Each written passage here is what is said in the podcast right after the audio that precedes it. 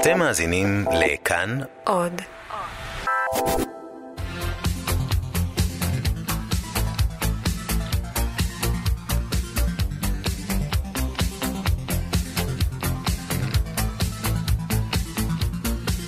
חלון גאווה עם איציק יושע.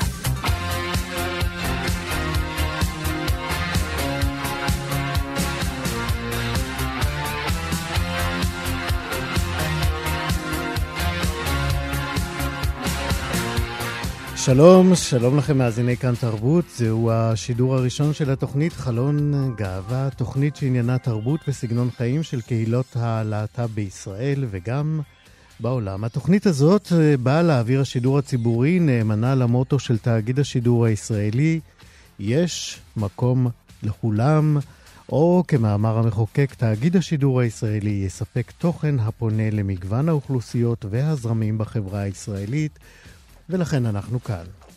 התוכנית חלון גאווה תנסה להאיר את חיי הקהילה הלהט"בית, אבל נועדה בהחלט להרחיב את היריעה, לקרב מגזרים מרוחקים ולחשוף את ההוויה הלהט"בית על גווניה השונים והרבים.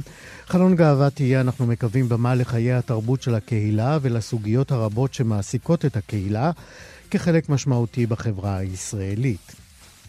התוכנית תתמקם במרחבי סדר היום הציבורי קהילתי, בצמתים בהם צומחות מחלוקות, נולדות הבנות, נרקמים מאבקים, ובעיקר בצמתים בהם החלום לשוויון בוער כלפיד בראש המחנה.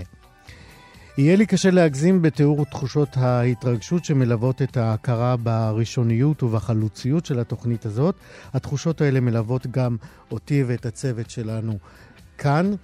תודה רבה לכל מי שעשו את התוכנית הזאת לאפשרית. אנחנו מקווים להיות חלון גאווה, שהוא חלון ראווה לחברה ישראלית הגונה, מגוונת, מקבלת ומקדשת את השונות והאחרות. היום בתוכנית אנחנו נדבר על הפריצה הגדולה של חברי הקהילה למועצות המקומיות בבחירות שנערכו השבוע, על הדיון שנערך אתמול בכנסת, על הצגת תיאטרון חדשה, על אהבה בלתי אפשרית משני צידי הגבול, על ליין מועדונים שהולך ונעלם, שירים מדברי ימי הקהילה וכך עוד ועוד ככל שנוכל. בצוות התוכנית שלנו, עורך המשנה ומפיק התוכנית ליאור סורוקה, טכנאי השידור תמיר צוברי, מלווה אותנו בנאמנות ובאהבה חן ליטבק, אני איציק יושע. שיהיה לנו כיף עד כמה שאפשר.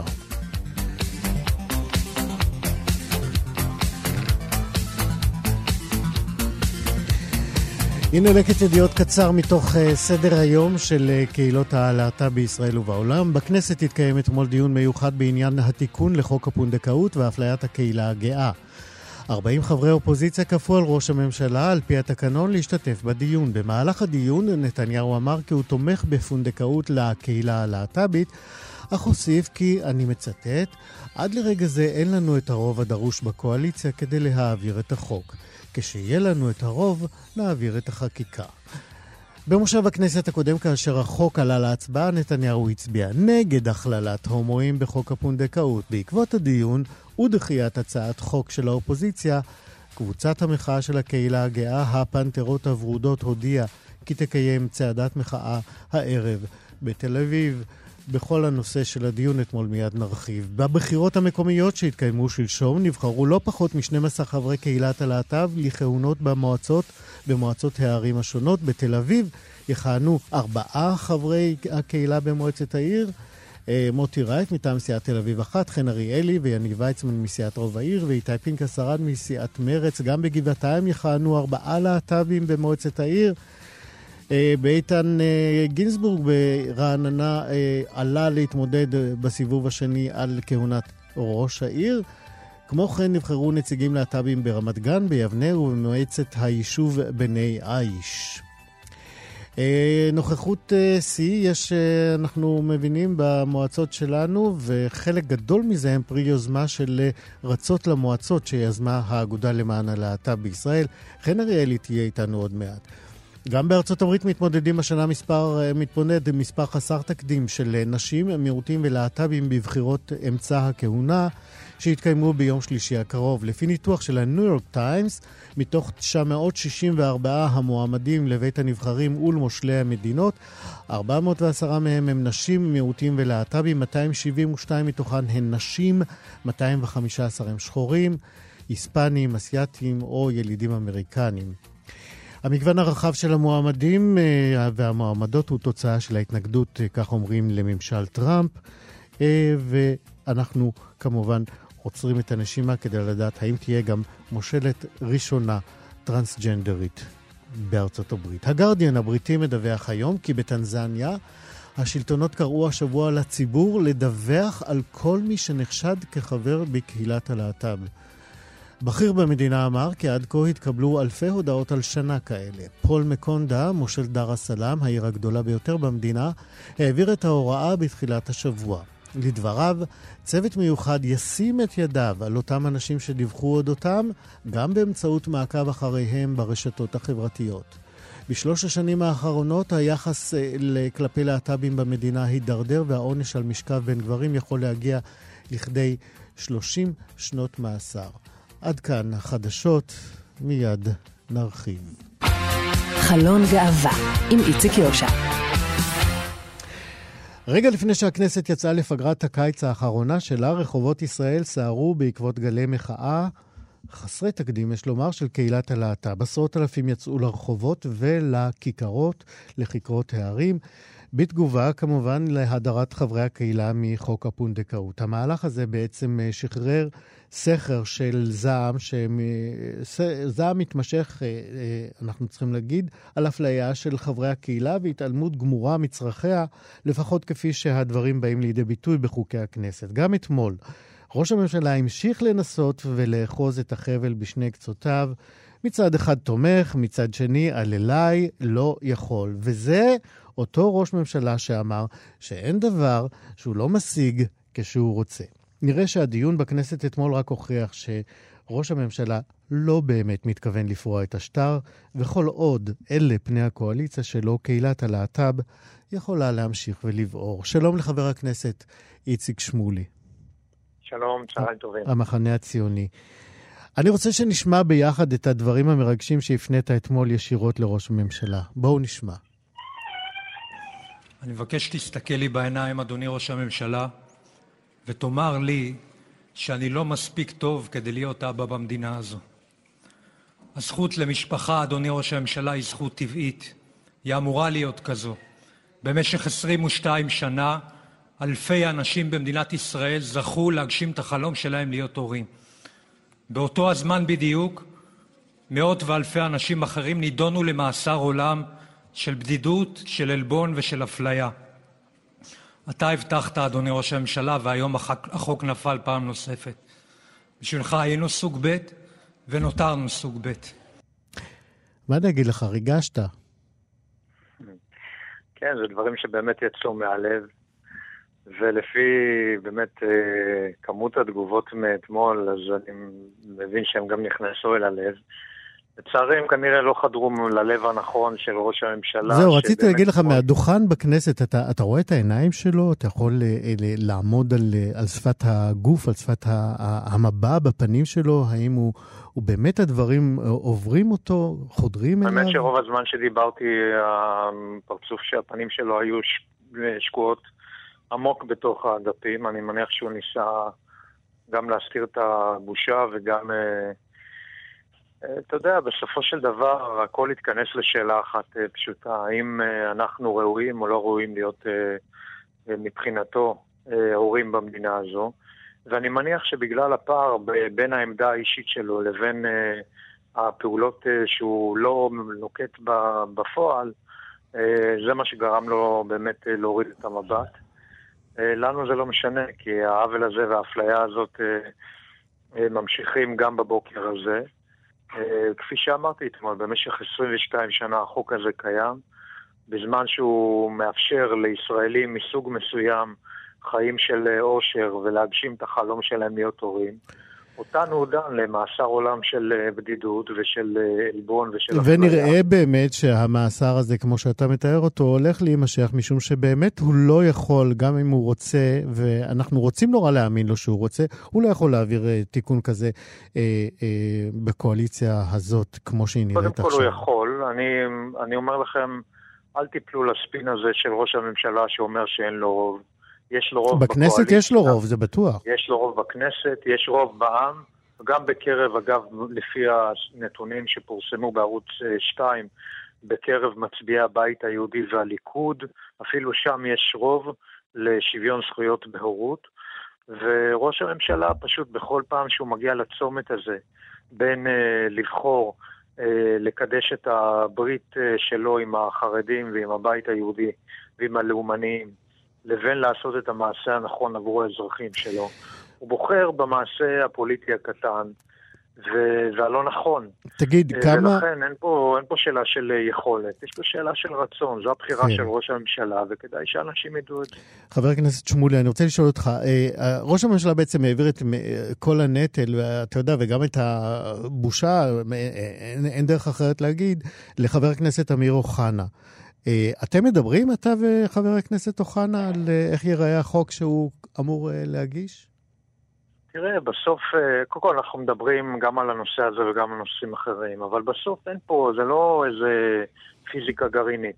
בסוף ברור מה צריך להיות, צריך להיות חוק שבעצם מתיר לכל אזרחי ישראל לקחת חלק במסלול הזה של הפונדקאות, ובעצם מבטיח שוויון זכויות, המצב הזה שבו יש פה קבוצה שלמה של מאות אלפי אזרחים, שבעצם קמים בבוקר, תורמים למדינה, משרתים אותם מספיק טובים כדי לתת לה, אבל לא מספיק טובים להיות חלק ממנה.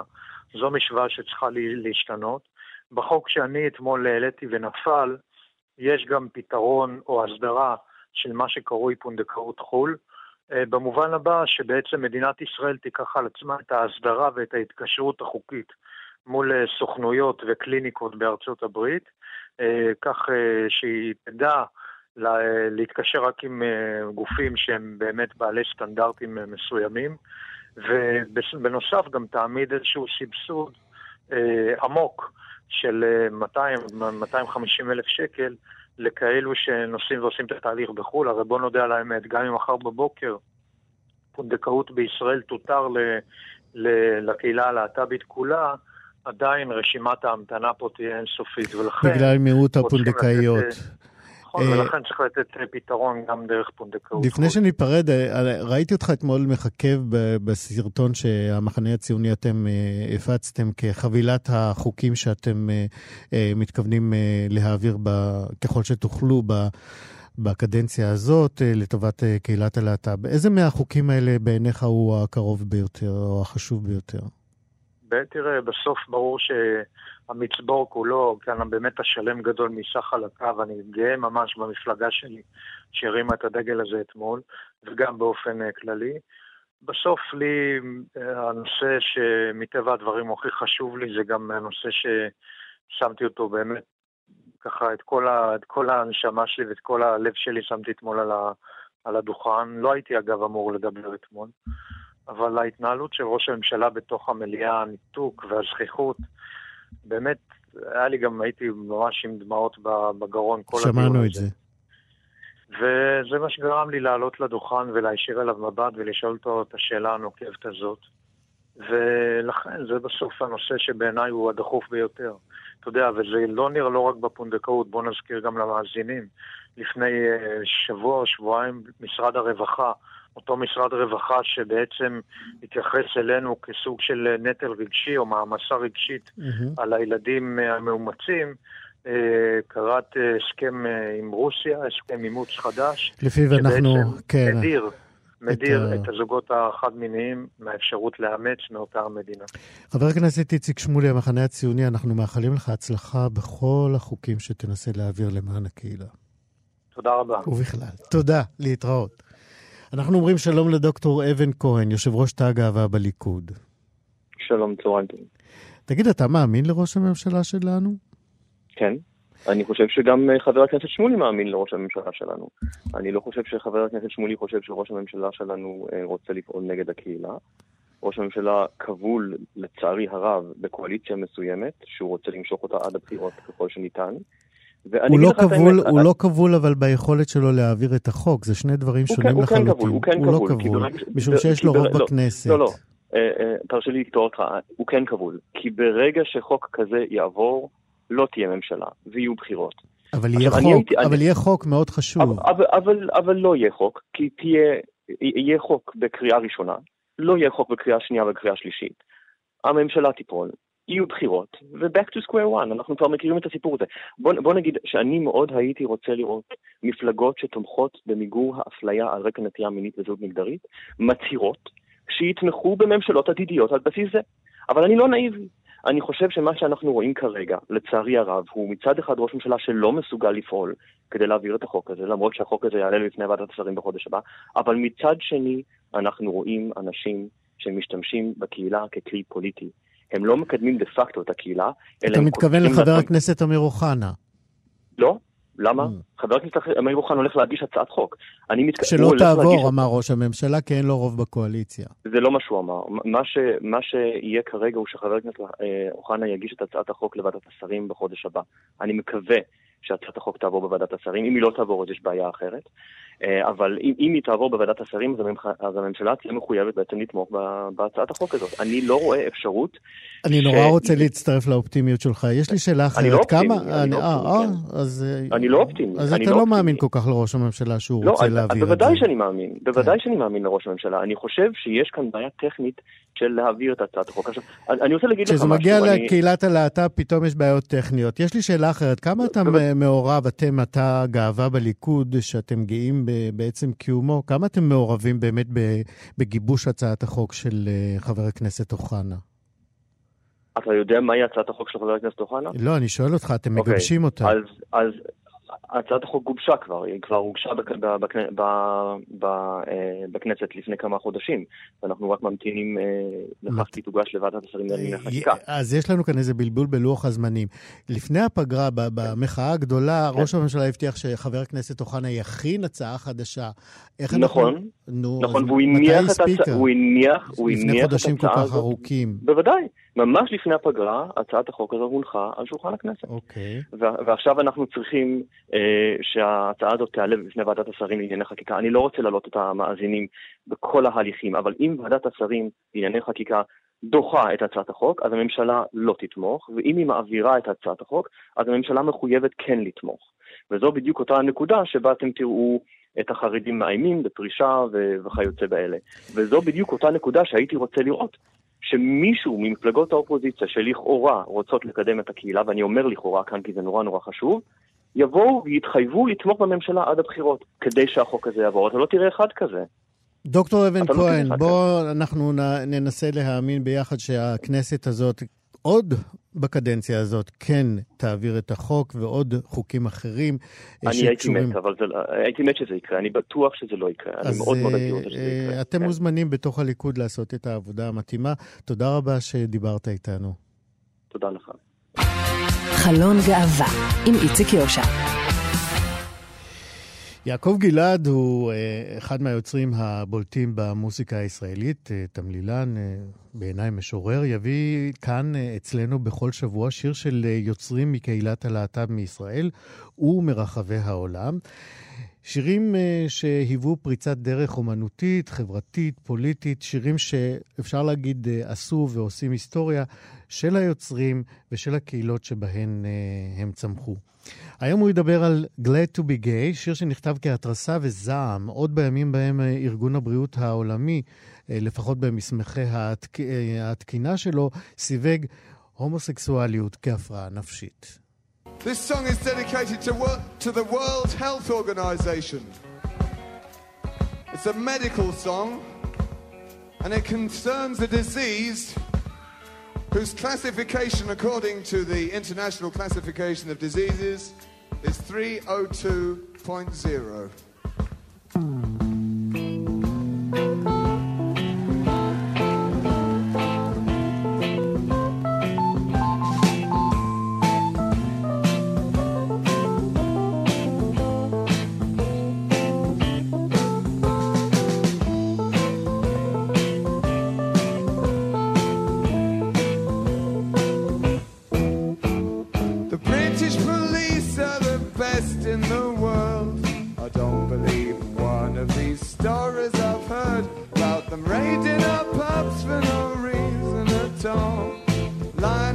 customers up by the wall, picking out people, knocking them down, resisting arrest as they're kicked on the ground, searching their houses, calling them queer.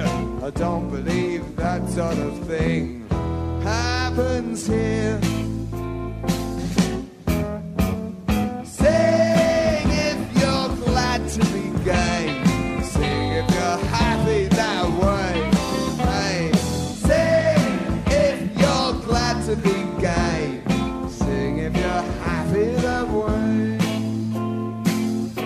שומעים את GLAD TO BE GAY, שיר של Tom Robinson Band, יצא בשנת 1978 בשיא תקופת הפאנק באנגליה, בתקופה שעדיין להיות אומן גיי מחוץ לארון זה היה מאוד לא מקובל, והיה צריך הרבה אומץ ביצים כדי לצאת לאוויר העולם עם שיר כזה.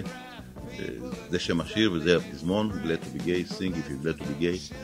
השיר מספר על קשיי הקהילה בלונדון, באנגליה בכלל, מול משטרה תוקפנית שעשה בעיות במועדונים, בברים, אנשים שהם גייז. ובזמן שהוא יצא, זה חולל איזושהי מהפכה. קודם כל נעשה להשמע ב-BBC, למרות הכל הוא זכה להצלחה במות אחרים, ונשאר בזיכרון כאולי השיר הראשון שהיה השיר הכי ברור ומתריס במהפכה שאנחנו קוראים לה היום גיי ליבריישן.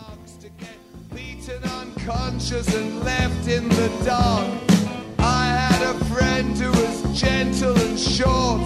He was lonely one evening. He went for a walk. Queer bashers caught him, kicked in his teeth. Was only hospitalized for a week, and he still bears the scars. Sing if you're glad to be gay, sing if you're happy that way. Hey, sing if you're glad to be gay, sing if you're happy that way. חלון גאווה עם איציק יושע. לא פחות מ-12 נציגות ונציגים מהקהילה הלהט"בית נבחרו שלשום לכהונות במועצות השונות של הרשויות המקומיות. גבעתיים משווה את הנציגות הלהט"בית לזו של תל אביב, יפו, ומהיום יהיו 4 חברי וחברות מועצה להט"בים מתוך 17 המושבים במועצה במועצת גבעתיים. ברמת גן גם נבחר לראשונה חבר מועצה מהקהילה הלהט"בית, ישראל זרי, שעמד בראש רשימת רמת גני וזכה במנדט אחד. חן אריאלי, שהיא יושבת ראש האגודה למען הלהט"ב בישראל, היא מהיום גם חברת מועצת עיריית תל אביב-יפו. שלום חן. שלום. אנחנו מאוד מברכים אותך. תודה רבה. תודה לך. מי שראה אותך מובילה את מחאת הקיץ של הקהילה יכול היה להבין באמת שמדובר במנהיגה שהרבה נושאים אליה עיניים, ובינינו הבחירה שלך היא אך טבעית. תודה רבה. מה הדבר הראשון שאת הולכת לעשות כחברת מועצה? אני חושבת שהדבר הכי דחוף במונחים של הקהילה הגאה היא קודם כל להשיג ביטחון ברחובות. תל אביב ידועה, תל אביב אפילו ידועה בתור בירה להט"בית, בתור מקום נירוונה בטוחה לחברי וחברות הקהילה, אבל המצב הזה נכון רק למרכז תל אביב וגם לא לגמרי במרכז תל אביב. ברגע שמתרחקים משכונות המרכז המצב הוא אחרת לגמרי. פחות בטוח ביפו, פחות בטוח בשכונות הדרום, וצריך לשנות את זה. תל אביב צריכה להיות מגדלור בנושאים אחרים, ובטח בנושא הזה, וזה הדבר הכי דחוף, כי יש אנשים שמשלמים בביטחון האישי שלהם. איך מגבירים את הביטחון האישי גם במחוזות מרוחקים יותר ממרכז תל אביב, בתוך העיר תל אביב? קודם כל, אני מאמינה בגישה הוליסטית בכל פתרון, לא רק לשים פלסטר שפותר את הסימפטום, אלא לטפל בבעיה מן השורש, ולעשות טיפול הוליסטי, גם לטפל מלמטה בחינוך ובהכשרה של כל השירותים שניתנים לתושבות והתושבים, גם בשכונות האלה, כדי שיהיו יותר מקבלים ופתוחים ופרנדלי לקהילה הגאה, אבל גם להתאים את השירותים עצמם, שהתפקיד שלהם הוא ביטחון בשכונות לקהילה הגאה, למשל ניידות סלע, שהן ניידות ביטחון שכונתי שמסתובבות בדרום העיר, הקהילה הטרנסית כרגע חוששת מהם, הן לא מוכשרות לטפל במקרים האלה, הן לא קיבלו הדרכה לעניין, ולכן יוצא פה משהו מאוד מופרך בעצם, שמה שאמור לתת שירותים של הגנה ושמירה, לפעמים עושה להפך. וגם תחנות משטרה מחוץ לאזור מרכז תל אביב, הרבה פעמים מתנהלות אחרת. צריך לדאוג לזה קודם כל. כחברת מועצה, את בעצם לא תתעסקי רק בענייני הקהילה. בעצם יש איזשהו ניגוד עניינים פנימי בתוכך לבין הצורך לפעול למען כלל תושבי תל אביב, לבין הצורך לפעול במיוחד למען הקהילה? אני חושבת שלקהילה הגאה, כיוון שאנחנו קהילה שהמטרות שלנו הם בעצם ערכים של ליברליות, של שוויון, של קבלת האחר, אני חושבת שאנחנו בעצמנו יכולים להיות מגדלור לעוד נושאים כאלה בחברה כולה. נושא של נשים כמובן מאוד מעניין אותי, ונושא של מיעוטים בתל אביב. אני חושבת שיהיה לי חשוב לפעול גם למען הנושאים האלה, דווקא מעצם היותי להט"בית. אני חושבת שזה הדגל שאני צריכה לשאת ולפעול, להרחיב אותו, כי שוויון הוא שוויון ריק אם הוא לא לכולם. והמטרה היא בעצם לייצר מערכות שוויוניות יותר, חלוקת תקציבים שוויונית יותר לכל הקהילות בתל אביב ועל כל שכונותיה, ולא רק כאמור במרכז הצנטרום של הפעילה. כן, מאיזה מהתיקים את רוצה לבחור אם וכאשר תתחיל חלוקת התיקים? אגב, איפה נמצאת מלאכת הרכבת הקואליציה? אני מניחה שכולם עוד בשלבי המנוחה והעיבוד, אני מניחה שבשבוע הבא תתחיל מלאכת הרכבת הקואליציה באופן יותר מעמיק. אם מדברים על תיקי הפנטזיה שלי, אני הייתי מאוד שמחה להחזיק תיק רווחה, אני חושבת שיש הרבה מה לעשות בתחום הזה, וזה מקום שאפשר להשפיע באמצעותו על חייהם של נשים וגברים שחיים בעיר, ואני חושבת ש... זה דבר שהיה מאוד מעניין אותי לעשות. הבעיה היא שהרבה דברים מעניינים אותי לעשות, אבל מעניין אותי להחזיק תיק שבו תהיה לי השפעה אמיתית ונגיעה משמעותית בחיים של תושבות ותושבים פה בעיר שלנו. יש לי עוד שאלה קצרה. דיברנו על כך שהנציגות הלהט"בית במועצות השונות הלכה וגברה באופן דרמטי בבחירות האלה. האם אתם חושבים על איזשהו ארגון גג או לפחות איזה פורום משותף לכל הנציגים הלהט"בים ברחבי ישראל? בהחלט. אני חושבת שהפרויקט שלנו רוצות למועצות, המהות שלו הייתה חשיבה של היום שאחרי, ולאו דווקא התהליך עד אליו. אני תמיד ראיתי לנגד עיניי את הראשון בנובמבר, את היום הזה בעצם. אולי זה לא יהיה בדיוק הראשון בנובמבר, אלא הראשון בדצמבר, אבל את היום שבו נשב בשולחן עגול, כל הנבחרים והנבחרות של הקהילה מרחב הארץ, ונבין שיש לנו אג'נדה משותפת, ואיך כל אחד מאיתנו יכול לחזור הביתה ולקדם את זה במרחב העירוני שלו, בתוך חבירה משותפת למטרה אחת גדולה.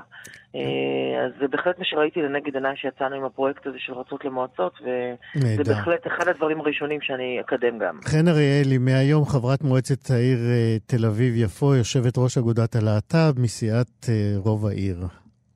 תודה רבה. תודה לך, ובהצלחה, הצלחתך, הצלחתנו. תודה. להתראות, ביי. ביי.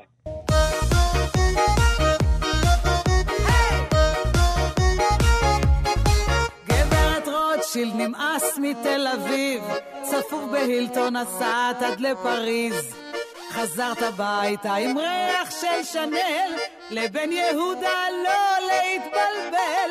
גברת היפסטר, נו איך בברלין את משתלבת יפה עם גרמנים, את לא רוצה יותר לשמוע שמאל ימין, אז גוטה נחת או בידר.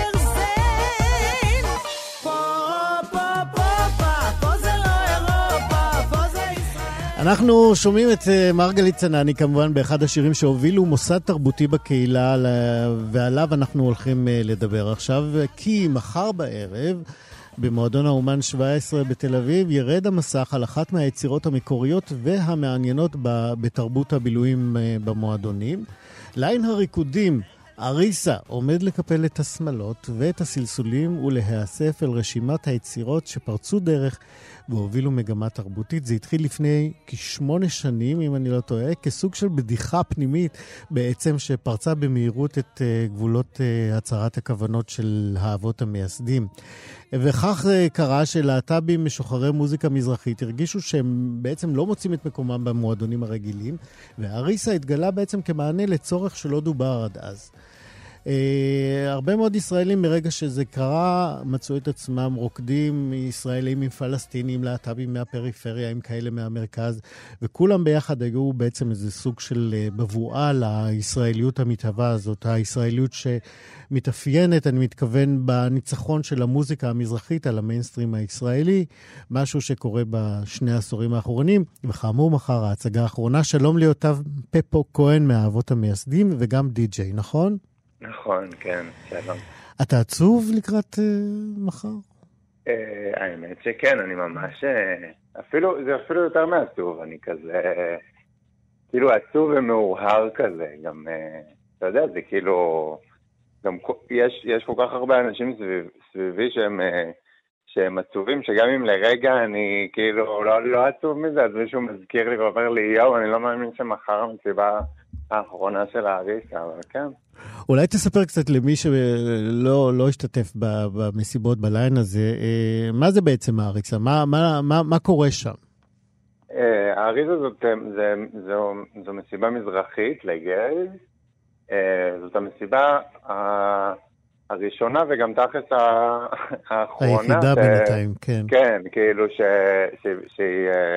שהיא מסיבה מזרחית לגייז, זה לא רק שהיא מזרחית, גם יש לה, היא כאילו, זה לא רק שהיא מזרחית, היא גם מקומית. יש לה, בניגוד נגיד למסיבות, כל מסיבה אחרת של גייז שמשמיעה מוזיקה באנגלית, וכאילו אפשר להגיד מסיבה בתל אביב לא מאוד שונה ממסיבה בספרד או בברזיל או בניו יורק, אז לאריסה יש קשר מאוד כזה, מאוד מאוד חזק, למקום, להוויה הישראלית, גם להוויה הישראלית, אבל לא במובן התחי של המילה, אלא להוויה הישראלית במובן הזה שאנחנו נמצאים בתוך מרחב ים תיכוני, מזרח תיכוני, במובן הזה אנחנו מאוד מחוברים פה למקום. אני רוצה לצרף לשיחה שלנו את דוקטור חן מסגב. שלום.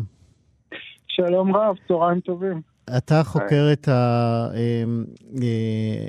יש לומר מהאוניברסיטה הפתוחה, ואתה עוסק במחקר אקדמי של זהות, מרחב זהות קווירים,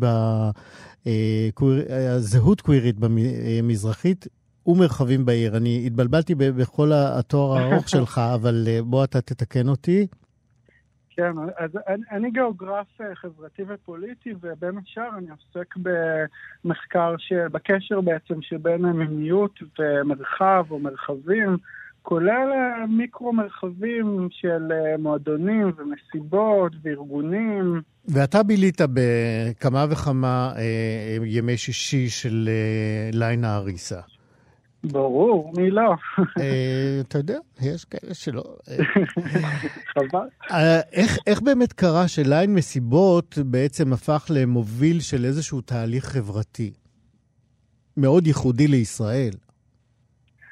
זו שאלה מאוד טובה, משום שבישראל, כמו במקומות אחרים, בעצם כל הסיפור של חיי הלילה או של תרבות הבילוי של להט"בים באופן כללי, ושל הומואים באופן ספציפי של גייז, זה חלק מאיזושהי תרבות של גיי גלובל, שהיא לא כל כך מקומית בדרך כלל, היא באמת מאמצת טרנדים שנוצרו במקומות אחרים, ולפעמים עושה להם איזושהי אדפטציה, איזושהי מקומיות, ומה שקרה עם המסיבות של אריסה זה באמת דבר מאוד ייחודי. זה התחיל בהתחלה יחסית בקטן, במועדון לא, לא קטן, אבל לא נורא, לא מאוד גדול בקומפורט 13, ובאיזשהו שלב עבר כאילו למועדון הגדול והכי, הכי, הכי... כן, ומחר בעצם אנחנו נפרדים מהליין הזה שהפך לאבן ממש יסוד בתרבות הבילויים הלילית בתל אביב. יותם, מה אתה תעשה אחרי יום שישי הקרוב? קודם כל אני אנוח שבוע הבא, ואתה יודע, בסוף כאילו האריסה זה משהו שבמשך כל השנים האלה התאים אותנו במלא מלא אנרגיה של עשייה, אז כאילו, אתה יודע, אני רוצה להמשיך את האנרגיה הזאת, חשוב לנו לעשות דברים ולשנות דברים בעולם. מה שאתה אומר זה שהאריסה אולי מתה, אבל תחיה במקום אחר. כן, גם בדיוק, היא גם לא בדיוק מתה, כאילו, אתה יודע, זה דבר ששינה את כל הצוות שלנו, אותי ואת עומר שעושה איתי תאריס, אז זה דבר שיש אותו תמיד. יפה. יותם פפו כהן, דוקטור חן מסגב, תודה רבה לשניכם. להתראות. תודה רבה. חלון גאווה עם איציק יושע. מוזיקה.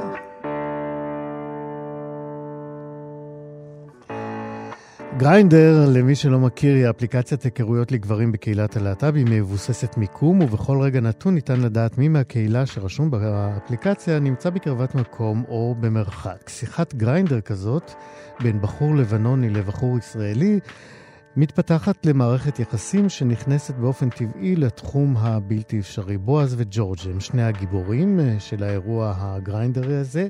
הם גם גיבורי ההצגה החדשה הגדר, אל סייאג', שתועלה בדיוק בעוד שבוע במרכז הגאה בתל אביב. השחקנים הם מורד חסן ויואל רוזנקיאר. שלום לנמרוד דנישמן. שלום, שלום איציק, צהריים טובים. אתה כתבת את צהריים טובים, אתה כתבת את המחזה וגם אתה גם הבמאי של ההצגה, נכון? נכון. הכל התחיל בעצם משיחת גריינדר כזאת שאתה בעצמך ניהלת. נכון, זה התחיל משיחה אחת שהתנהלה במשך משהו כמו יממה, כשהייתי בחופשה בצפון אצל חברה ופתאום דיברתי עם בחור באנגלית והבנתי שהוא מלבנון. וחשבתי איזה פלא זה שאני יכול לדבר עם בחור שיש לו הרבה במשותף איתי, והוא נמצא מהצד השני של הגדר. ודיברנו, אתה יודע, ממש לא הרבה, היה בדיוק עניינים של איזו הפסקת חשמל גדולה בעקבות איזו הפצצה בלבנון, ושאלתי אותו על זה, והוא שאל אותי על החיים שלי, והשיחה שם מן הסתם נגמרה ונשארה רק מסקרנת. ואחר כך חשבתי מה היה קורה אם היינו ממשיכים לדבר. וכך נולד המחזה שבעצם מפגיש אותם אחר כך בברלין, נכון? לא מפגיש אותם בברלין, וזה הספוילר. אוקיי. טוב, אז אני לא אעשה יותר ממה שנזקים ממה שעשיתי עד עכשיו. תגיד, שאלה אחרונה, שני השחקנים הם סטרייטים, לא העדפת לעבוד עם שחקנים הומואים? הייתה פה שאלה פוליטית, כי אני חושב שאם אנחנו מכניסים פה את הגדר לתחום התרבות הגאה, אז התיאטרון הוא באמת לוקה בחסר, ומעט מאוד הצגות עוסקות בתכנים לקהילה הלהט"בית, ובתוך זה גם עומד את השאלה על השחקנים מהקהילה הלהט"בית שאנחנו יודעים שמתקשים למצוא תפקידים. זו הצגה עצמאית לחלוטין, ואנשים שפניתי אליהם, אתה יודע, הם היו גם סטרייטים, גם להט"בים, ובסוף איכשהו מחיבור אנושי וחיבור לחומר הצלחנו למצוא את החיבור. יפה, ונאמר ומורד.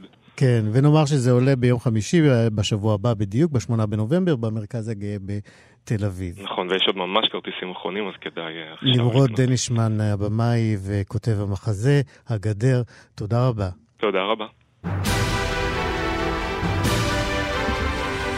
זהו חברים, הצלילים האלה מקרבים אותנו ממש לסיום המהדורה הזאת של חלון גאווה. זאת הזדמנות לומר תודה רבה לדנה אינטרנשיונל על הפרומו הנפלא שהקליטה לנו.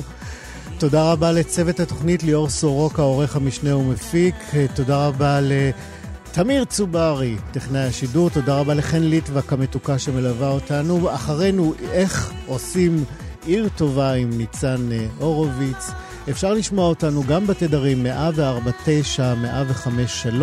אני איציק יושע, להתראות בשבוע הבא.